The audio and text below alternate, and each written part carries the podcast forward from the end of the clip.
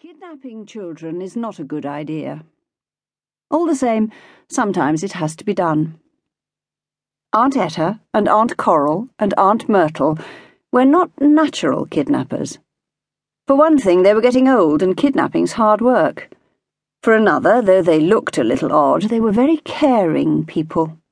They cared for their ancient father and for their shriveled cousin Sybil, who lived in a cave and tried to foretell the future and most particularly they cared for the animals on the island on which they lived, many of which were quite unusual.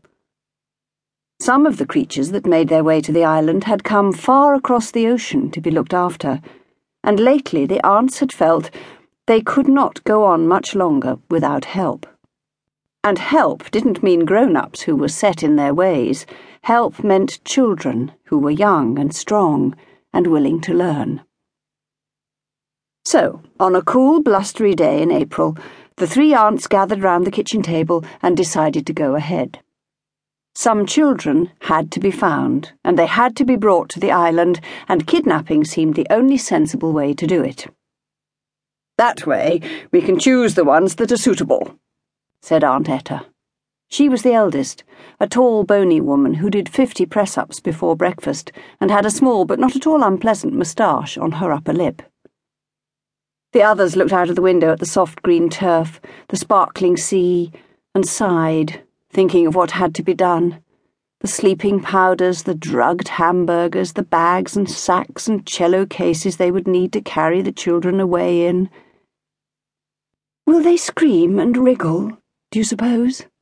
asked Aunt Myrtle, who was the youngest. She suffered from headaches and hated noise. No, of course not. They'll be unconscious, said Aunt Etta, flat out.